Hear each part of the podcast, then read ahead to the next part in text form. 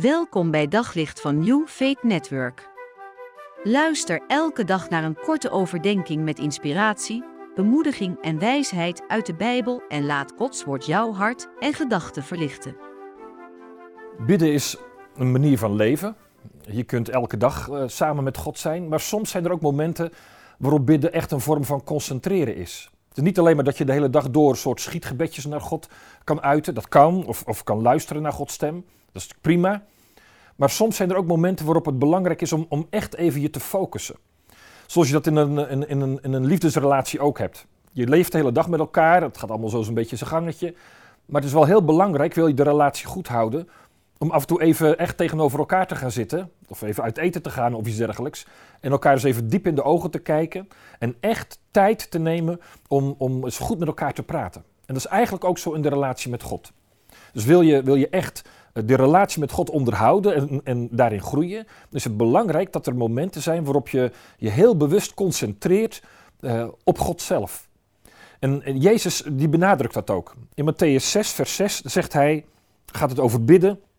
Als jullie bidden, trek je dan in je huis terug, sluit de deur en bid tot je vader die in het verborgene is. En jullie vader die in het verborgene ziet, zal je ervoor belonen. Dus Jezus benadrukt het is belangrijk dat je in die relatie met God af en toe ook echt even tijd en ruimte creëert om samen met God te zijn.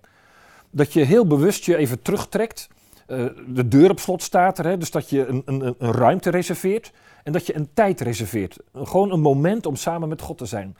En in zo'n moment kan je je echt heel erg concentreren. Dan is het niet meer even terwijl je onderweg in de auto bent, maar dan, dan heb je een plek en een ruimte vrijgemaakt. En als je dat doet, dan heb je ook echt de ruimte, dat, dat merk ik zelf ook altijd als ik dat dan doe, dan, dan heb je veel meer ruimte in je hoofd en in je hart om heel bewust met God bezig te zijn. Dan neem je ook de tijd om dingen met Hem te delen. Dan merk ik ook dat het vaak ook dieper gaat.